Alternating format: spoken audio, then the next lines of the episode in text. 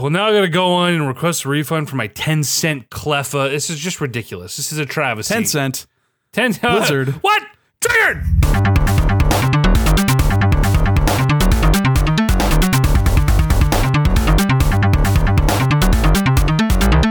That wizard came from the moon. I just can't get over it. Honestly, listen, that Slow King's pretty cool, but look at this fucking card. This is what I'm fucking talking about right here. This is the shit I'm here for. Will you focus, you son of a bitch? For listeners at home, he is showing me a shiny uh, Jumpluff, which is the evolution of uh, Hoppip. Probably the best designed of the three. I really don't like uh, Skip Skiploom, and Hoppip's kind of kind of shitty too. I like Hop uh, Hop Hip Hop Hip Hop uh, Hip. It's hop. It's cute. I don't like the middle one. I think it's ugly as hell. This is adorable. And look at that foil. Look at those trees. Look at those freaking. Oh. oh, you're right. Yeah, yeah, yeah, yeah, yeah. Okay, yeah, Jumpluff is the third one. I was thinking Hop, Jump, Skip for some reason. But no, it's Hop, Skip, and a Jump. I'm an idiot. Excuse me. Yeah, Jumpluff Jumpluff rules. Skiploom sucks. It's it's kind of like, okay, it's not exactly like this, but think of Mareep. Mareep is good. It's evolution.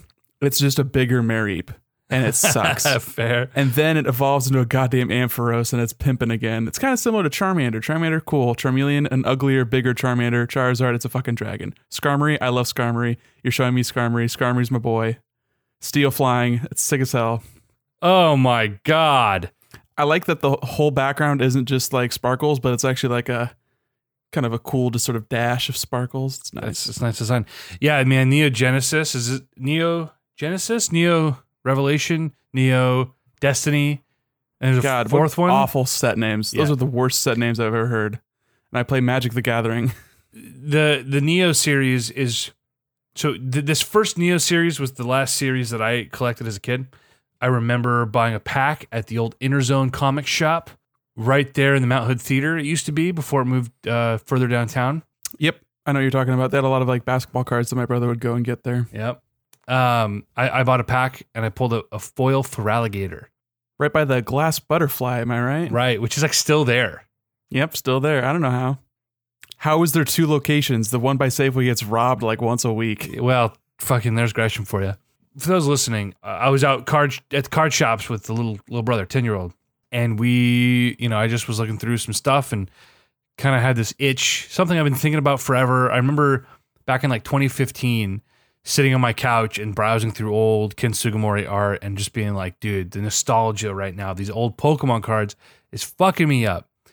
And we t- chatted a little bit about it, and I was like, oh, how much would it cost to like go buy a full set or whatever? And I was like, ah, four hundred bucks. I'm like, God, man, I don't want to drop four hundred bucks on Pokemon cards. But I always had in the back of my mind, I'm going to like complete my childhood collection, right? And I even went so far to say, I'm going to buy the same binder I had with the three evolutions and, and Pikachu on the front. It was a little four, four pocket uh, little binder. And I remember as a kid, like my mom having bought me two of these binders, and my goal was to put all one fifty-one Pokemon in order. And I remember sitting in the basement and sorting all my cards. My mom was helping me sort everything according to the order of my Pokemon book, you know, and had all one fifty-one.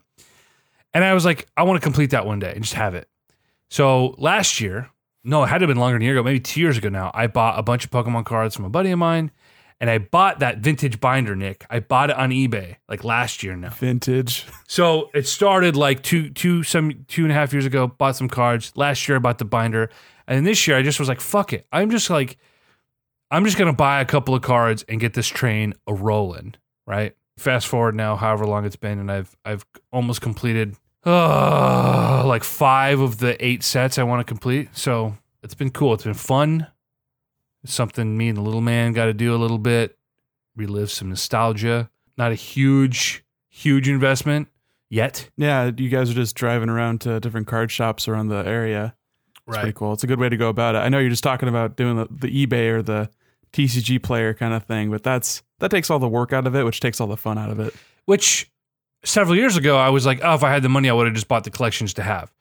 But I'm finding that the pleasure is being derived from going to the shop, digging through piles of cards, finding, oh, there's the one card I don't have. You know, negotiating with the guy behind the counter, like, hey, how much you selling that Charizard for? Mm, how about this? You know, trading in some old cards. and then sorting them all, right? Like making my spreadsheet and sorting all the cards and, you know, figuring out what I still need to get. I was like, you know, that was worth it for a weekend of fun. And now I'll complete my, my sets in the next little bit and I'll move on. However, I must say, other than just being a nostalgia trip, which, you know, my collecting habits have transitioned, right? From just sort of the shotgun approach of like, I just want to buy everything good. And and it's still a quality collection, but it's it's irresponsible financially to just be like, I'm going to buy this game because it's good and I have the money to buy it. So I'm trying to really just hone in on like what I want to experience and have the time and, and you know, capacity to experience, or something I have nostalgia with, right?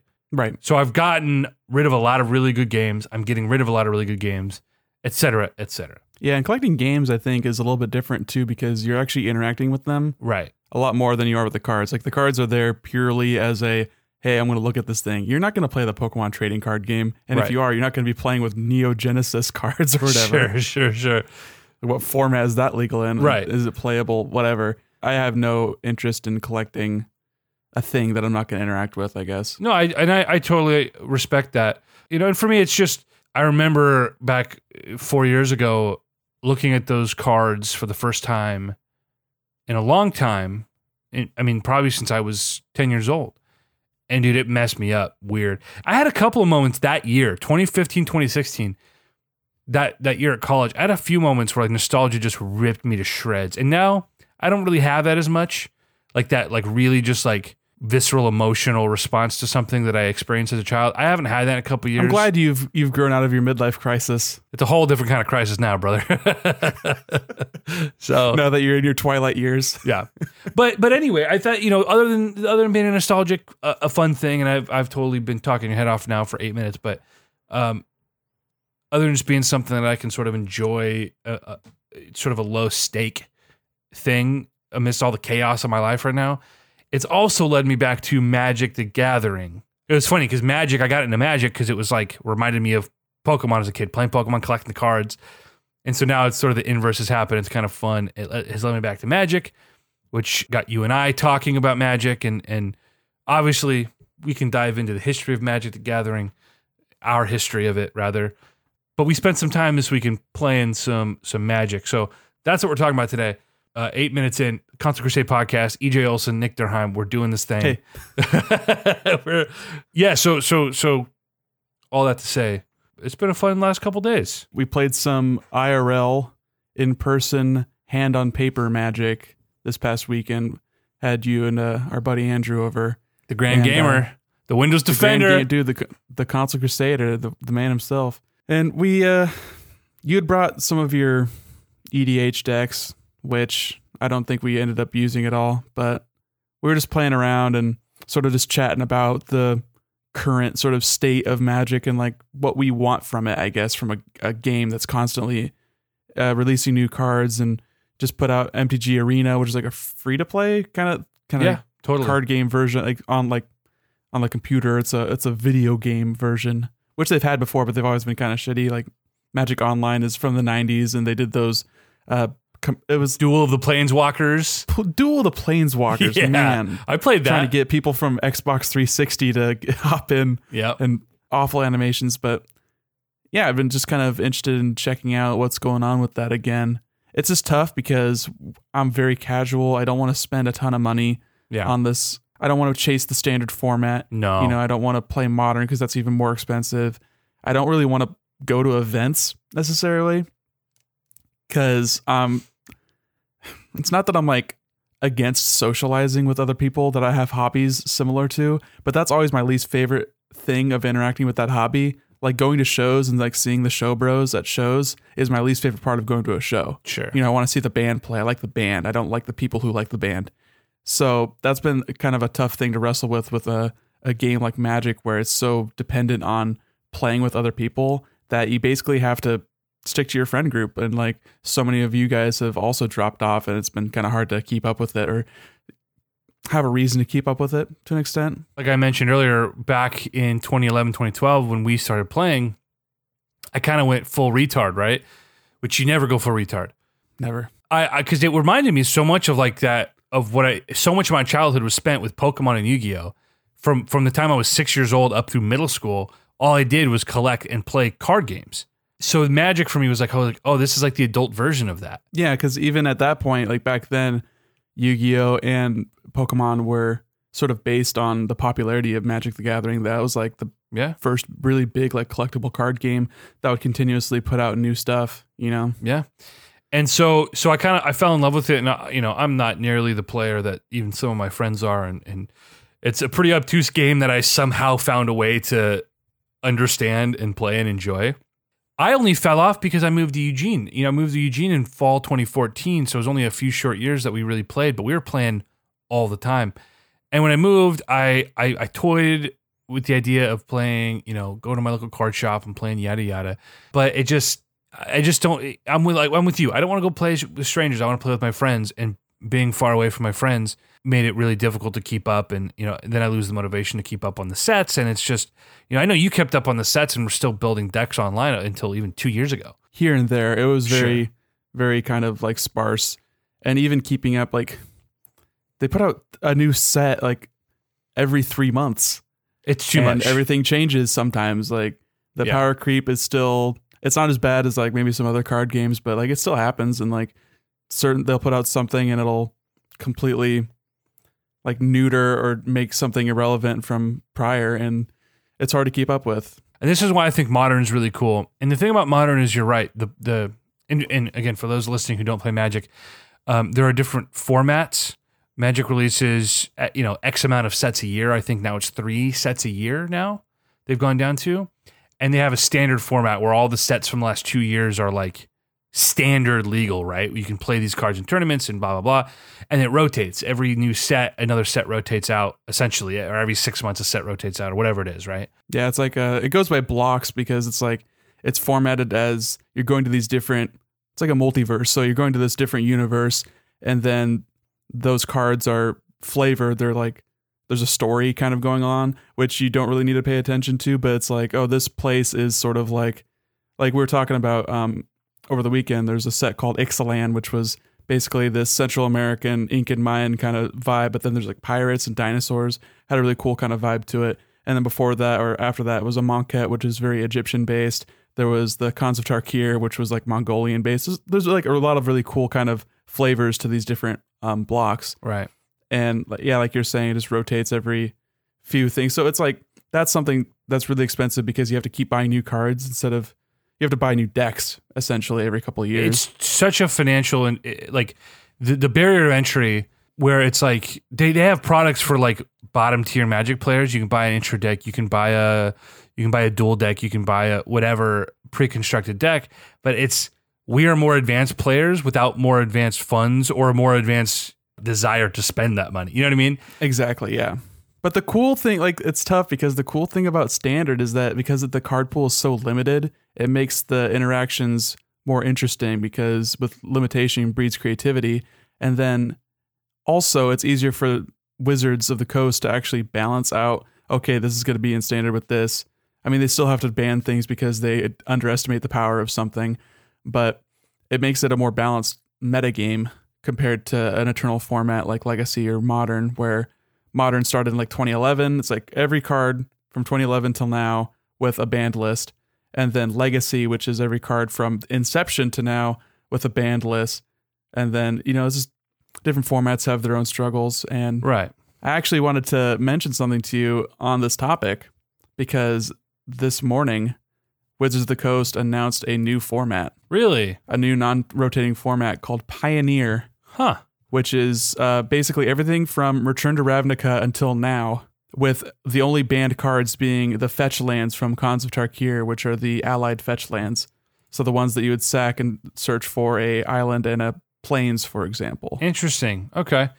So the thing about different formats, and when you look at the Legacy, the Modern, and now, you know, the Pioneer, things that are just gatekeeping which sets are, are legal. It's because it's be, like you said, the power creep and just how like things get so outrageous. And we're going to get to the video game. There are a lot of video game components here. And this is why we're, we're sort of prefacing with all of this, but not only staying in standard is it, is it outrageously expensive just to keep buying things to stay competitive, but in something modern, we have years and years to build a really viable deck. It's, it's, a thousand dollars for a good modern deck, upwards of, of five plus thousand dollars for like a competitive, like tourney ready top eight fucking modern deck. And, and I, I believe wholeheartedly that you can build budget decks, spend fifty bucks, a hundred bucks and be competitive with your friends and competitive even at a local shop. You're only as competitive with your friends as basically how much money they choose to spend on it too. To a degree, to a degree. But what I'm learning as I'm going through all my old decks, I'm revamping things for Modern, I'm looking at new decks. Most of the cost is just in making your deck faster, if that makes sense.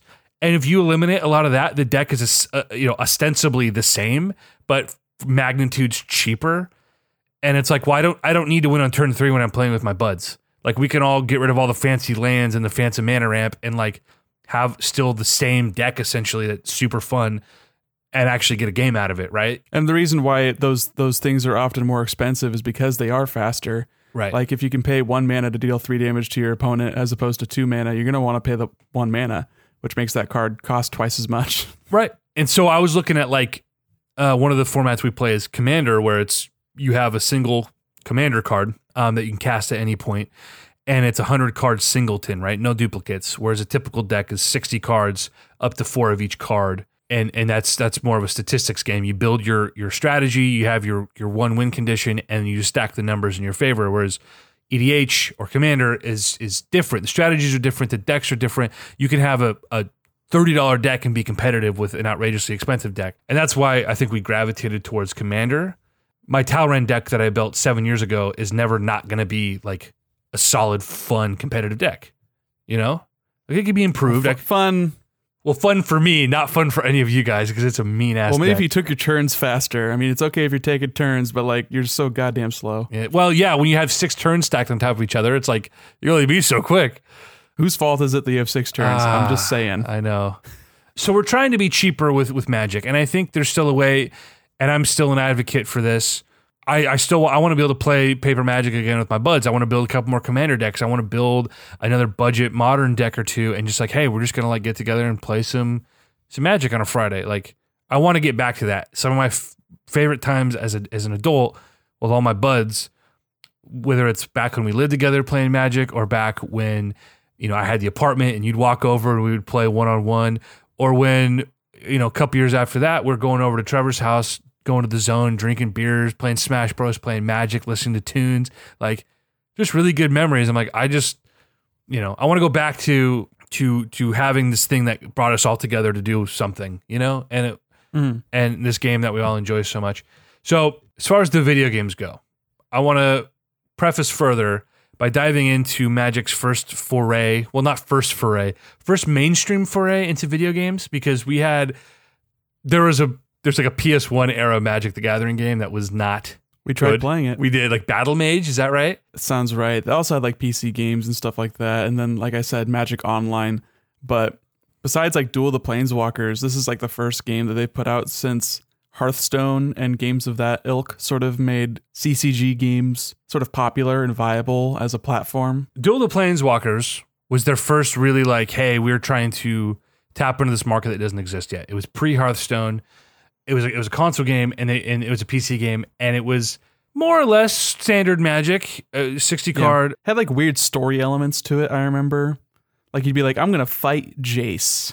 I think for what it was at the time, it was it was a solid entry into, I guess, this world that hadn't really been established yet. And I played it for a while, but it was slow. There wasn't a lot of customization, and it was really more like, a, hey, I'm going to play this for a weekend and move on. And that failed. They did a couple years. They did the Duel of the Planeswalkers twelve, thirteen, fourteen, I think. And it just sort of fizzled out. And obviously, you mentioned M T G O, which still has a very vibrant community, but it's hyper-competitive, very expensive. It is not something that you or I would ever think about getting into. I'm not spending the kind of money on, on a digital game. And and the players are hardcore. It's not just a, hey, let's have fun with our buds. I guess like the only reason I would I would ever try and do M T G O would be if I were to want to play like draft stuff, because they have like cheap drafts sometimes. Yeah, I guess.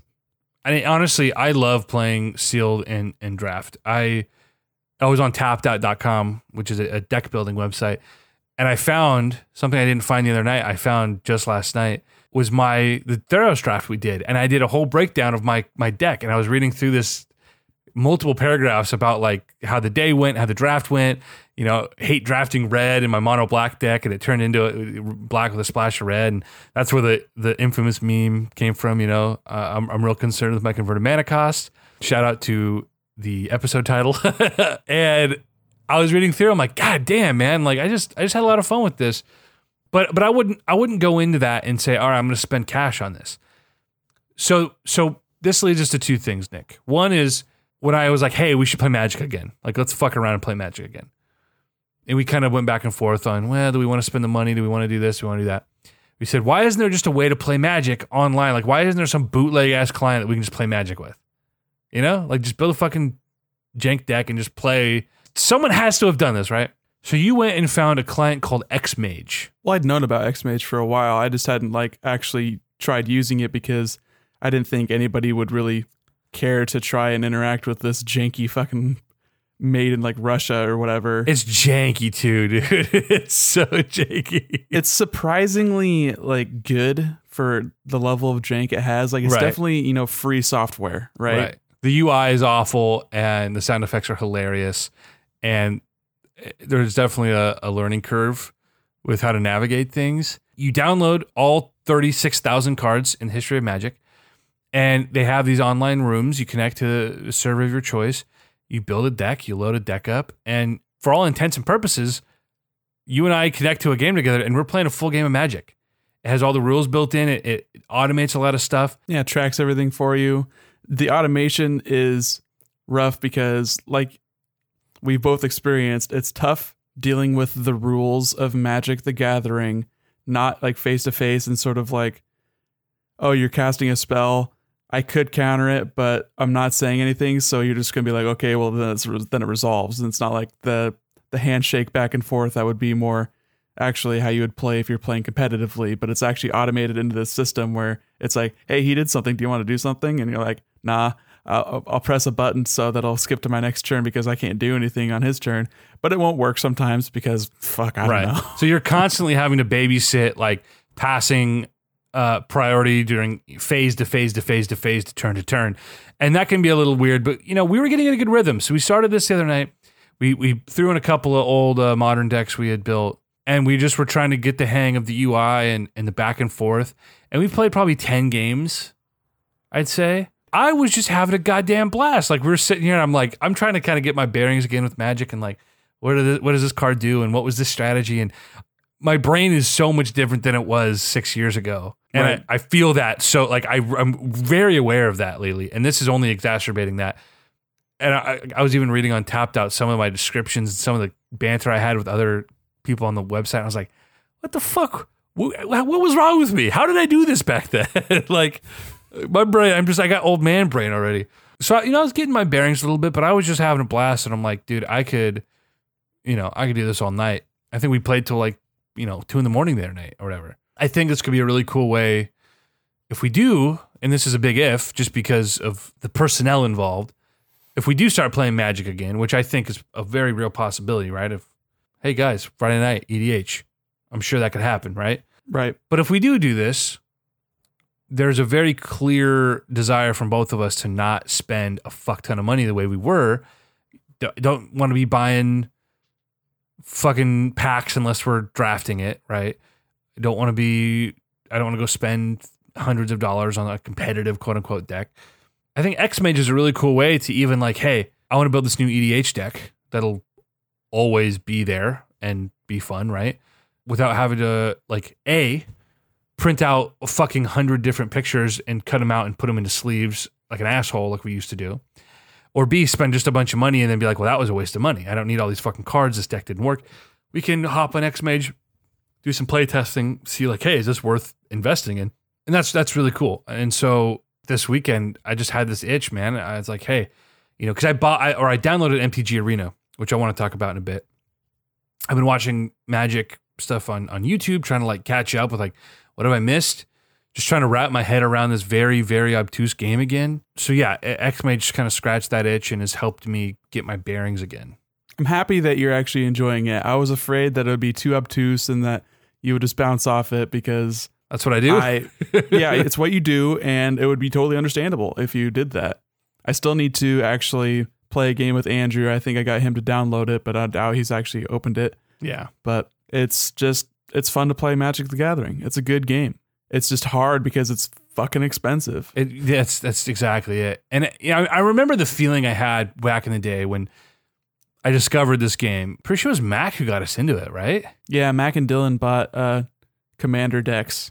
And I think they were they started playing like M eleven, which mm-hmm. I think was the set before Innistrad. Yep. So, yeah, that was my first experience was uh, Mac put together a blue-white deck, I think, for me, from like pre-constructed stuff. I remember there was like a Stormtide Leviathan in there. That was like the first big splashy creature that I ever got to cast. And then sort of just keeping up with the Innistrad block was just like, I think I didn't actually buy anything until maybe Dark Ascension, which was the second set in that block. But there was such cool mechanics in that deck, and it was so flavorful, like the zombies and like the sort of coastal horror of the early or late eighteenth century, nineteenth century, whatever. It was really uh, fun environment to start playing in. Yeah. Zombies are cool, man. Werewolves are cool. Dude. Vampires, fuck yeah. Fuck me up. I found my budget uh, my budget zombie deck last night that uh, old Jeff at Nexus built for me at our old card shop. Like Diagraph Captain and... and um, probably no uh, Geralf's Messenger because that was an expensive card.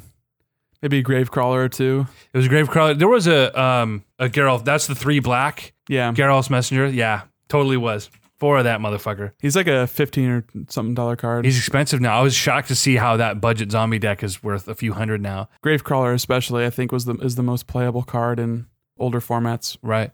Who was the um who was the the real chonker, the the big guy, the big mythic zombie? Oh, they use the blue, the blue black guy. Grimgrin is one of them, and he's in the deck. Grimgrin, Grimgrin's fun. He's a chonker. There's a different one though. Mikaeus? No, that he's the spooky vampire guy. No, he's a zombie. No, he's not. He's a zombie.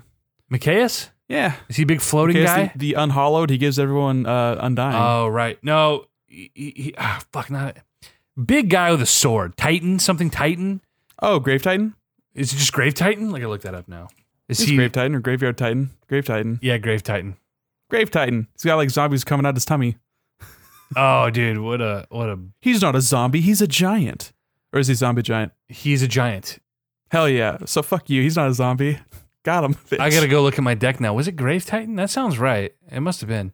Anyway, I just remember like discovering Magic with you guys and being like, how did it take so long for us to discover this game, given our propensity towards these awful, strategic, fun, wonderful games. Totally. I mean, between video games and like, like I said, all I did from fucking age six to age twelve was collectible card games, you know? Yeah. Card games never hit me before that. I mean, I had Pokemon cards because literally everyone had Pokemon cards, but I stopped, I stopped after the first like two sets, you know, like I bought some boosters occasionally, but it right. wasn't something that I was actively seeking out. I had a binder because I think my brother had a binder or I don't know why.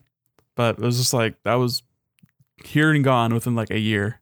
Oh, wow. Okay. Yeah, I mean, Pokemon completely sparked my obsession with collecting things, which has never really left me. I like I like the idea as far as like a, an obsessive compulsive thing, a very type A, right brain sort of like, I gather these things, I organize these things. You know what I mean? Like it's a very like, for a very A D H D sort of kid and very... someone who struggles with, with focus, like it gave me, it gives me a way to kind of hone my, my energy. And so mm. I've always been that way. And Pokemon started that and, and has gone through many, many forms over the years to this day at age twenty-seven. So, so yeah, X-Mage is very cool. It's a very cool uh, client. It's fucking, like you said, it's so janky, but we're going to keep fucking with it. And, and hopefully that just leads us to like, hey, let's do fucking Magic, you know, two Fridays a month. Get all the boys together. It's a reason to get together. The older you get, the harder it is to justify getting everyone together. You know, we really do it once a year with the beach. I know, I know you guys hang out in various groups, you know, over at Jordan's or whatever, but like, it's just, it's harder the older you get. Everyone's got jobs and girlfriends and, and you know, things change, but. Dude, and putting on pants and like leaving the house. Right. Such a big ask. So you got it good now because you got this comfy ass basement. You don't have to you ever go anywhere, dude. I'm very, I'm very cozy. I'm settled. Yeah. All right. You'd be like, boys, come over. Be quiet. Don't, Boys, don't, don't disturb approach me. me. Yeah, I'm like, I got no problem with that. Sign me up. I had a great night Friday, which we've talked about, but let the people know, Nick. Yeah, it was a good time. It was a good, it was a good night. I guess you do a lot more of that, probably. So that's just a night, maybe? Not as, not as much as I would like. I would like to have people over more often. Fair. I was, I was, you know, I want to be a good host, so I don't want to be like, hey, come over and do whatever you want. Like, I want to be like, okay, come over, we're going to do this thing. But that's just me getting older and wanting to be like a cool friend. Fair. As opposed to being like, hey, just get my chuckle fuck friends over and they can do whatever they want and they can leave whenever they want. You know, they're not beholden to me. I'm still way on board for that, especially the more structured my life becomes and the more responsibilities I have. And I got to be here and I got to do this. And I got to call this person. And I got to send this thing off. It's like, just give me a space where I can be around people I like, which never happens. It doesn't happen at work. It doesn't necessarily happen at home because Sarah's gone all the time and I don't have any real friends down here. Give me a place. I don't care what's happening. You can sit on your computer, play video games. I'm going to be on my phone. I might take a nap on your fucking couch.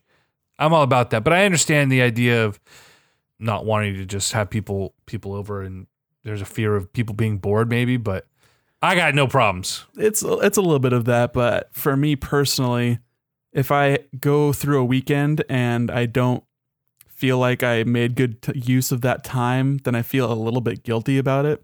Fair. Maybe not necessarily like, oh, that was wasted opportunity, but kind of close to that, you know? It's like, oh man, I could have, like if I don't play enough of a video game or something, like I really wanted to play more Blasphemous and I didn't get a chance to do that. And then I'm like, well, God damn it, I missed my opportunity because I'm not going to be able to find the time. I mean, I totally could find plenty of time during the week, but it's like other stuff happens and I'm like sure. Sitting on Twitter for an hour for no goddamn reason. I'm making food and like talking to you on the internet. Not a waste, but like I'm not doing the thing that right. I kind of wanted to do prior, sure. You know? I do find guilt in if I waste my weekend or my evenings, like l- literally just sitting on my phone or or like on Reddit or on my computer. Like, so I totally understand that. Anytime I'm with people that I want to be with, if I'm having a good laugh, if I'm like, those are all wins for me, especially with how crazy my life has been. It's just like, yo, I got to come home for a night, sit on my ass and do literally fuck all. Like that's a win. That that made the weekend for me. Because like I said, I don't I don't get to do any of that down here. I, I don't have anybody I can call and say, hey, yo, come over. Like Sarah was out of town this weekend, and I was like, yo, this would be perfect night to like have the boys over and like drink some beers. And do, I was like, oh well, eh, who am I gonna call at Saturday at nine o'clock at night?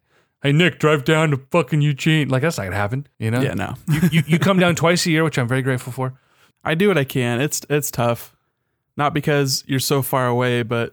I mean, that is like a compounding factor, but like I said, I'm cozy. I'm settled. Yeah, yeah, I get it. I and get it. And you love being up here more than I like being down there. Yeah, but you know, I'm going to get you down here in December. I'm getting you down here once the Christmas vibes are going. Don't, you can't fight it. I got to do it. It's got to happen. I got to go down there. Bring bring Dre or something, you know, once the, the, the, the Chris, cozy Christmas vibes, cook some food. You got to come up here for Christmas too. I mean, you're probably going to be up here visiting, visiting mom and dad. I mean... But- We have, I think, the same two-week break. Yeah, we have a very similar overlap. Yeah. Um, I have a little bit of traveling to do, but... Maybe like the day or two after Christmas, because what, Christmas is on like a Wednesday or something this year? Um. Oh, shoot. I got to figure out... Anyway, total aside, I got to figure out what that... What that I, I, I would eye more the end of November, beginning of December kind of thing, because then I'm basically in Portland for four days, the second week of December in the studio, and then like... I'm back at work for three days and then I have my Christmas break through the end of the year. So I wouldn't be in Eugene like at all. But anyway. Yeah, we'll we'll talk about it. Yeah. But so Magic the Gathering. Anything else you want to say about, about X-Mage and our experience with that this weekend? Not necessarily. I kind of just wanted to bring up the new format thing because I feel like that's a huge kind of shakeup. And it's also like a weirdly Wizards-ish way of doing things because uh, you've been playing Arena, so I don't know if you're aware of there's a a format they have on there that's like not a real format, but it's their version of like a more non-rotating format called like historic, I guess. I, I don't have any experience with that yet.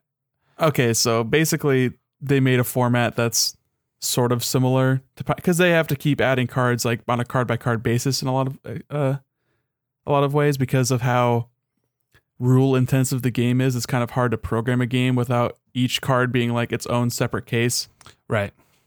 Like some of them, it's just like, this is a creature that it's just, it just has power and toughness and that's it. But a lot of creatures interact in like really weird ways. Like they enter the battlefield and something crazy happens.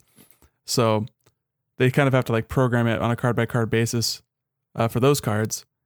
And since they've been adding cards so slowly, they've been like, okay, well, if you get these older cards, they're all just legal in this like online only format.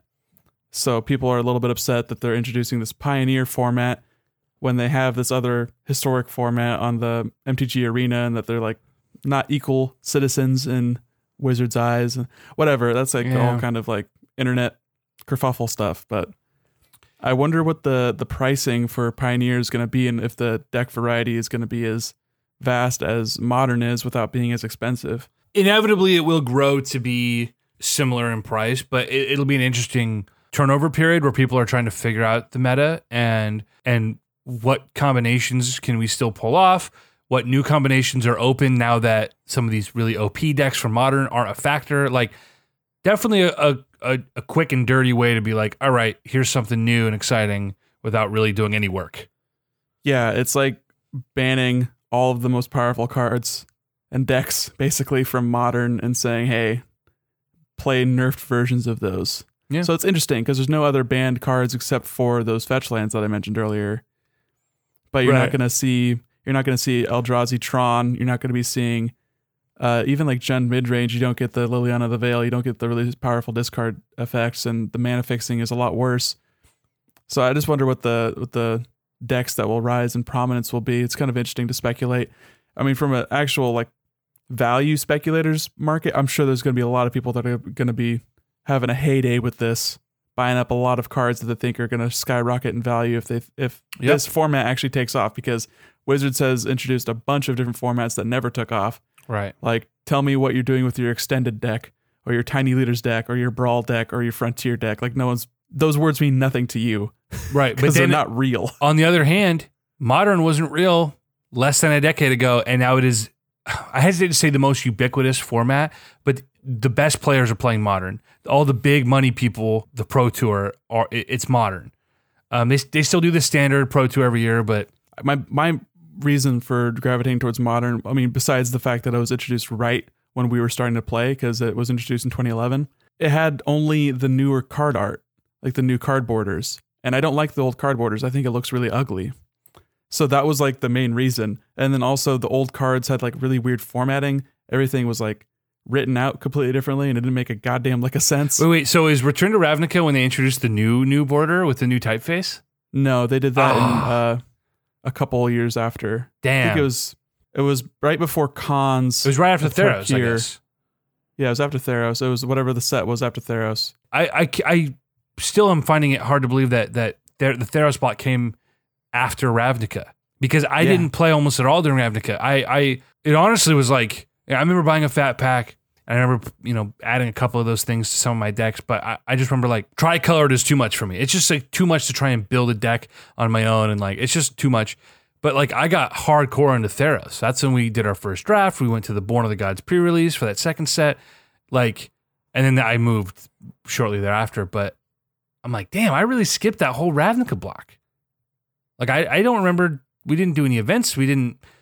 I didn't build any decks with really with those cards. Like it just. Kind of a blip. My red blue deck was Ravnica Theros mm. stuff, because I had cards from Ravnica.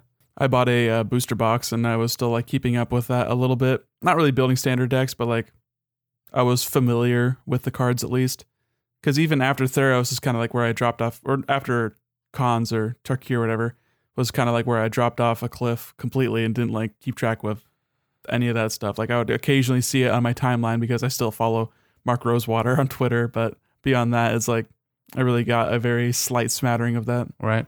I'm sitting here saying I didn't play at all during that era, and I guess I technically didn't really play for those six months, I guess. But um, I realized the after Born of the Gods came out, the um, the red deck wins that I put together. It's like, oh, what I have Ash Zealot and Boros Reckoner, and those are that's all Ravnica and Gatecrash shit. But it but it had a lot of the stuff from. Uh, Theros. Well, it's probably when Theros first dropped, so it was just that first set. Yep. And then you're just like, whatever you're working, you work backwards from there, you know? Exactly. Yeah. So yeah, I did the uh, Firefish Striker and the Rakdos Calculator. So I guess I did I did do stuff with that uh, set. But anyway, it's that's a total aside. But uh, the thing that's cool about Magic Arena, and I haven't fully sort of uh, dived into this, but it's cool for a few things. First of all, it is not a pay-to-play in the traditional sense. There are a few reasons for someone like me to play. Sealed draft players, they do free drafts every week. You just hop in, you play, you win some fucking, you win some cards. That's cool. For someone who just wants to draft, I just I, if we could just have a draft every month with the boys, I'd be real happy. That's just that's it's a fun, low stake way to get in, work your brain a little bit, build a deck on the fly, put it to use, and and just you know kill some shit without like, oh, this person spent, you know, one hundred dollars on their deck and my deck only costs thirty bucks. And it's like, then you have all the interpersonal dynamics, people getting mad, you're targeting me and it's not fair because I can't. It's like everyone's on the even playing field. You get to immerse yourself in a set without the overhead. Um, and do you have any idea how hard it would be? Like you say you're doing like, you can do like free drafts and stuff. Uh, do we all draft together? Uh, in Arena? Yeah, can it be like, hey, you, me, and Andrew are going to do a draft, and it's just going to fill up with like five other randos or that I don't however, know, like thirteen other randos if they're in a sixteen person. Yeah, I don't know if that's um, I don't know if that's a thing, or if it's just you have to go play with randos online. I mean, I'd love to do a phys- I'd like to do an in person draft, right? That would be fun. Every new set, do a draft or two, but only if we can like uh, throw away all the cards afterwards. I mean, hey, I you know I got room in my garage. But there has to also be like, oh, you're investing, you know, if we have a full draft group, it's, you know, it's a few bucks. I want that to be worth it for somebody. It like, adds up. It's like, what, fifteen bucks for three packs? Something like that, yeah. So fifteen bucks a person, essentially, yeah. I guess we did a booster box last time. We had like prize packs, right? And but we didn't round robin properly, and it was whatever. But yeah, no, I think, so So anyway, Magic Arena, they have their own proprietary format, but also obviously standard. So for me, it was like, oh, this is a cool way to jump in, refamiliarize myself with Magic, learn the new set, and and just start small, right? I can't catch up on seven years of Magic. So instead of getting overwhelmed, I hop in. I'm just going to play Standard. I'm just going to draft, which it's just one set, right? That's fucking one hundred eighty cards or whatever. Just one block a lot of times. Right. A new set. Right. So so it's it's it's bite size. You're doing Triple Throne? I guess I've never drafted any other way other than just a, a single set. A lot of times they'll, after the second block, they'll do like a split where it's like sure. two of the first one and one of the second one, or one of the first one, two of the second one. Yeah, that makes sense. Magic Arena is cool. It's it's much better than Duels of the Planeswalkers or whatever, as far as the U I goes and, and the and the pacing. It's it's kind of a half measure. It's like this should be on iPads. This should be the Hearthstone, right? Like. Hearthstone, I guess, is not in a great spot right now, but it was really a, a sort of changed the landscape for these types of games. It ushered in a new era of of the collectible card game on mobile, and it's like Magic. You should have been at the forefront of this, and you should be pioneers in this in this genre right now. And they're they're really playing catch up. You know, Arena is only P C. They don't have a mobile version. Uh, they don't have it even you know on my Mac. I couldn't play it on my fucking laptop, so that's a little frustrating. But they're getting there. The U I is, is is pretty intuitive, all things considered. And it's technically still a beta right now. So keep that in mind. It's still technically a beta, but it's intuitive. It's like, okay, it, it highlights the things that you can play, when you can play it, depending on your mana, the, the, the, the turn, the phases.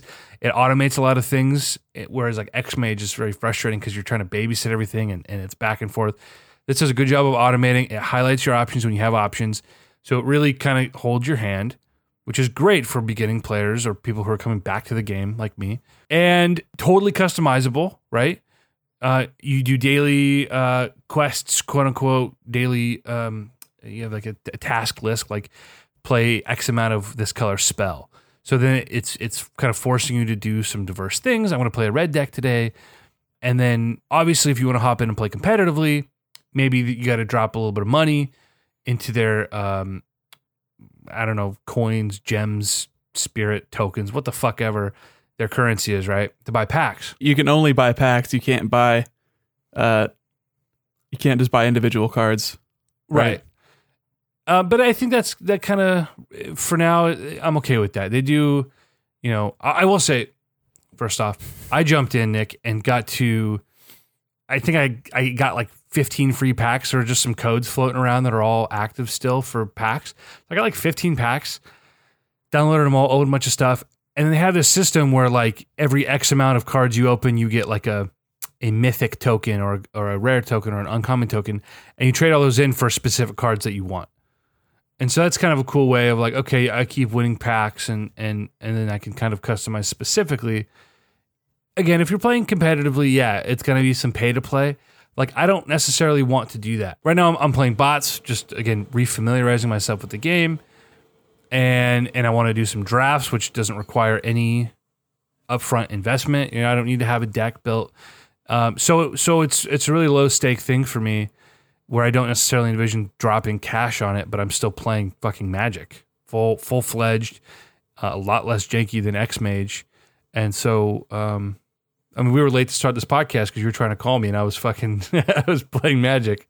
It's good, though. I came off with three straight losses to the fucking bot. So that was frustrating. Trying to, man, is screwed, man. I got to get in there and add some more lands. Well, maybe we can hop into X-Mage and we'll see what your win-loss ratio is there. It's not going to be great. I lost to you a lot. Hey, you ended on a high note. You beat me that last game. I we did. Played. I did. Well, I had a couple of issues. There are two games that I totally would have beat you, but I one game you you just the last minute you you fucked me up and I was mana screwed. And the second game, I accidentally targeted my guy instead of you. That was just a U I jank, and I was like, you got to be fucking kidding me. So I don't think you would have won that game regardless, but that was a really bad play that you did. it was it was a really bad play, uh, but it's fun though, and we're gonna we're gonna build some more decks and toss some stuff into X-Mage and, and again just fuck around with it. But and it's by no means I think a replacement, nor is something like M T G Arena. Again, the idea of hopping in and playing Magic for an hour before bed every night is is cool. That's cool to me, and I'm glad there's a proper avenue for that. Again, Magic. Wi- listen, Wizards has historically just been so anti-consumer in so many ways. They're so tone deaf. They don't listen to people. The reserved list. Oh my God. I can forgive them for their past mistakes. That's so old. People still bitch about it, but they've doubled down. They can't, they can't get out of it either. I was thinking about this. I, I was like, why, why can't you just say, hey, we're going to print all these fucking cards, infinite amount of cards. You're just going to buy it directly from the manufacturer. Fuck packs. Packs are fucking dumb. I understand. That's how they get people to spend a whole bunch of money is playing the fucking lottery. Imagine all the money people play. Like you have the whales, right? The, the amount of mo- money people pay directly to a card shop for these secondhand cards, you could just sell them. And instead of having this artificial market where this fucking card is worth sixty dollars, which is retarded, you just say, okay, we're going to sell a million of these things at whatever price we want. Like it's not going to change the meta in the sense that like that card is still good. People are still going to want to buy it, but it's more accessible. But I was thinking about it. You know where most of the product goes from Wizards? They sell as much as they do, millions and millions and millions of, of dollars in card sales. It is not you or I, right? It is not my little brother buying packs at Walmart. It no, is it's the card shops. It's the card shops who buy, they buy massive amounts and not for distribution in the traditional sense, right? No, they open them because they can sell the singletons exactly for a lot more. Yeah, it's a it's an unwritten sort of agreement because otherwise the card shops wouldn't be, they wouldn't have, they wouldn't make as much money as they do. They, I mean, and they struggle to to keep their doors open as it is. They they straight up wouldn't exist if if Wizards did that. It's a very tenuous balance, and I understand not abolishing something like the reserved list or selling singletons straight from uh, Wizards of the Coast themselves, but it's still an expensive game to play if you want to get into it. Yeah, and I think that speaks to the desirability of the cards themselves and like the the game that people actually play. But that sucks. It just sucks because we're priced out of it because we're cheap ass, broke ass millennials. Well, and this is the thing where once upon a time, I, maybe I could justify the investment, but you can really only play if you have a play group. And if your play group decides they don't want to invest in it anymore, they don't want want to play anymore, they don't have time to play anymore, then you're shit out of luck. I, I was reading some forums and people just bitching about the cost of the game and, and the inflation. And, and some people were like, dude, you buy a four hundred dollars video game console, you buy a game for sixty dollars that you play for ten to forty to one hundred hours. You probably never play it again. He's like, this deck might cost me a couple hundred bucks, but it will always be viable. It will always be fun. I can literally always play it. It's not going to, you don't need to update it in ten years. It's not going anywhere. It's not, And I'm like, okay, I see that from that standpoint. As a hobby, there's maybe there's more upfront cost, but but if it's something that like, hey, if I had not stopped playing Magic, I think I'd be a lot more keen on like, hey, look at this game that we played for eight years straight. It doesn't seem like as much of an investment when it's like, oh, I haven't had to spend money, right, on cards in fucking five years because I have the decks I want. And maybe you do a little bit here, a little bit there, but... I think, yeah, that is the biggest deterrent to building standard if you're not like trying to actually actively compete and like win money from it. Yeah. Is that your standard deck is not viable anymore after two years and is also not valuable anymore after two years like you were talking about with your Boros Reckoners. Dude, I don't know how infamously. I, I mean, those were like probably ten or fifteen bucks a pop. More than that, I think I spent like like over a hundred bucks on four Boros Reckoners at their peak. And how much are they worth now? Each eighty nine cents a pop. So that's standard for you. Yep, very frustrating. I man, I tried so hard to get into standard back then. I wanted to go to F N M. I wanted to play standard, and it, it just didn't happen. And now I I realize the error of my ways. And and if we do kind of get back into this thing, zero percent chance we do. Again, I want to draft. I want to I want to go to pre-release events. That's all the neckbeard I can handle. I liked our experience there. I think there are probably a lot better shops to go to and better experiences yeah. to be had, but I enjoyed it and I wouldn't mind doing that a couple times a year. Again, I want to I want to draft and I want to keep playing E D H and I want to have, you know, I remember like how much fun I had with that fucking Talran deck I built. Fucking looking at other decks and fucking around and going through and seeing what I liked and flavor-wise like You know, I'm a big fan of flavor. Yeah, I got to go and import my uh, E D H decks into X-Mage. I wonder, I, I just wonder how that would, how that, how well that would work going through and passing priority and all that shit. If like more than two people were playing, that could get out of hand real fast. We need, we need but I can see that being like a fun thing to do, like to pl- try out on a, on a weekend night that it's like super late and no one wants to get out of their house and just like hop into Discord, get in a group call and just be like, all right, let's play some fucking Magic, bitch. Hell yeah. I'm I'm thankful for Pokemon to leading me back to Magic, and I'm I'm thankful that Magic has finally done something halfway decent with, with Arena. And maybe I'll re-download the beta. I was playing the closed beta. I just didn't like the I didn't like the animations and the U I. It just everything was really slow. And the tutorial would like just lasted forever. I'm like, let me just play like real Magic instead of you telling me how to tap a fucking forest to play a giant growth. You know, I, I know. Yeah, all right? That is irritating. Give me an option to skip this. I know it's a hard game, but give me an option to skip it. That's I agree. All. I agree. I agree. They should do that wholeheartedly. However, I think you have missed out on a lot of really great experiences because of your impatience. Cool games were like, fuck the tutorial. I don't want to play the tutorial. I just want to play the fucking game. What's the game? And you skip that shit and you're done and you never go back to it. There's there's a, there's a whole world of, of things out there. It's yeah. It was, I think you're speaking about yourself more than you're speaking about me. I dude, I just remember on this podcast, I think maybe it's before the podcast, I don't know, but just ranting about uh, Sunset Overdrive, and I couldn't wait for you to play Sunset Overdrive.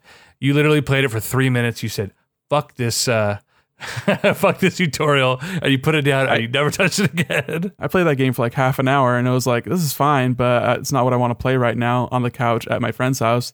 This might be something I'd rather play by myself, but like even then, like Ratchet and Clank, I put in like maybe five hours and I was like, all right, that, that was that was fine. That's kind of the vibe I get from those kind of Insomniac games. So I feel like you're holding that unfairly above my head. Listen, motherfucker. Like every experience with a video game that you've ever had where you play Dark Souls for an hour and you're like, nah, I don't like it. You play Bloodborne, but you don't actually play because you have two of your friends like just running you through the levels and you're like, okay, this is okay, I guess. But you never play it by yourself the intended way. I'm just giving you shit. It's fine. But give me an option to skip the tutorial because I know how to play Magic the Gathering.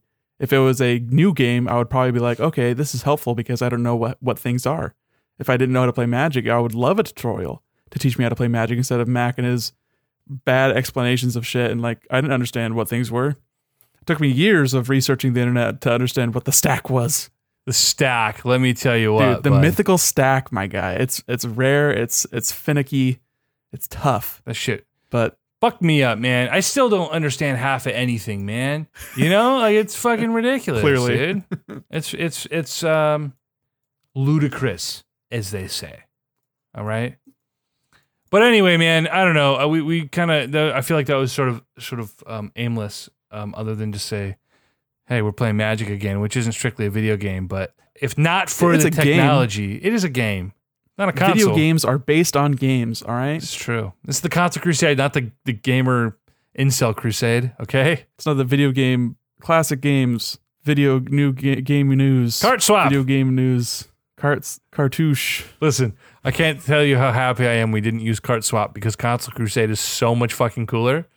Cart swap sounds like a sex move. Cart swap. It's it's a little filthy. A little filthy. I'm kind of into it more that it's filthy, though. yeah.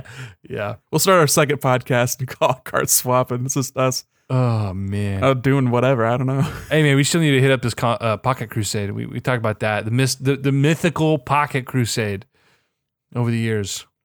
Often mentioned, never achieved.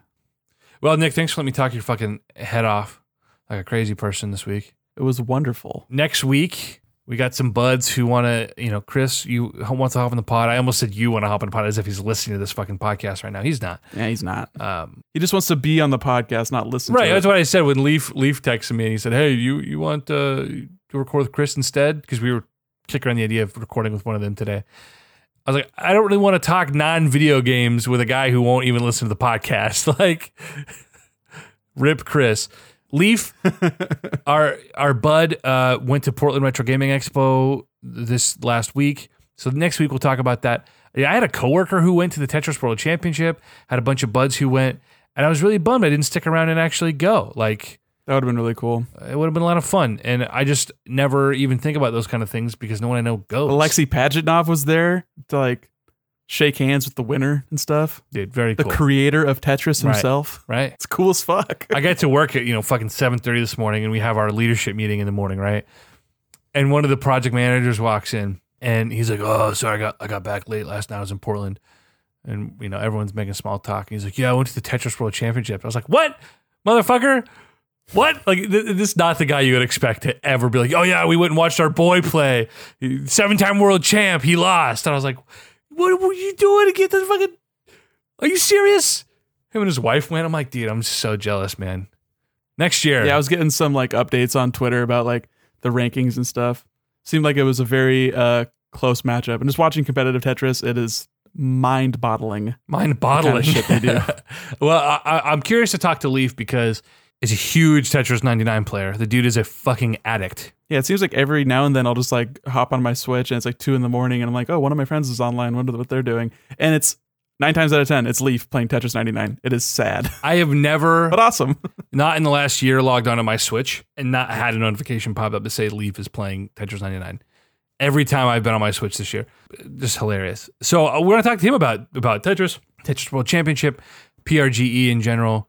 And and so that'll we'll we'll aim to do that next week. I wonder if he bought me any Game Boy games for my collection. Oh, I guy. doubt it. I, that guy. I do. I tasked. I sent some of the boys out, and I realized they were there Sunday. I gave my buddy Brandon a call and said, "Hey, I'm looking for some games." And what's funny is I'm looking for two games that I, I bought at the last expo I went to and then sold because I needed money. A few years right. later, Sunday is not the day to be buying games. Well, very very end of the day, might get some good deals. But you want to either be there really early. You can't even get there early and do it now because you have all these dickhead vendors who used to never be there, who started coming a couple years ago. And they go around before doors open for the public and they buy up all the fucking games from these little vendors. Because historically, P R G E has been like, that was like the last best kept secret of the collector's realm. Is like P R G E is where you can go. You can still get deals.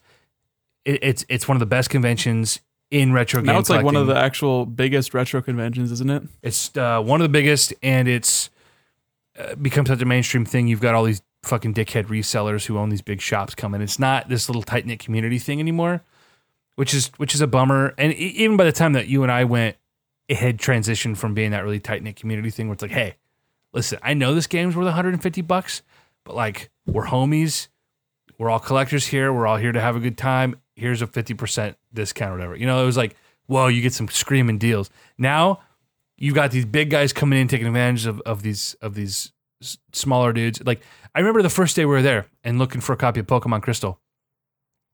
Everyone was sold out. Every single person was sold out. Guess what happened Sunday? We're walking the floor. One guy with the biggest booth there, fucking a shit ton of copies. That son of a bitch went everywhere, bought every single copy of Pokemon Crystal, went through, checked checked everything, right? Made sure it was all good to go. Put it out Sunday.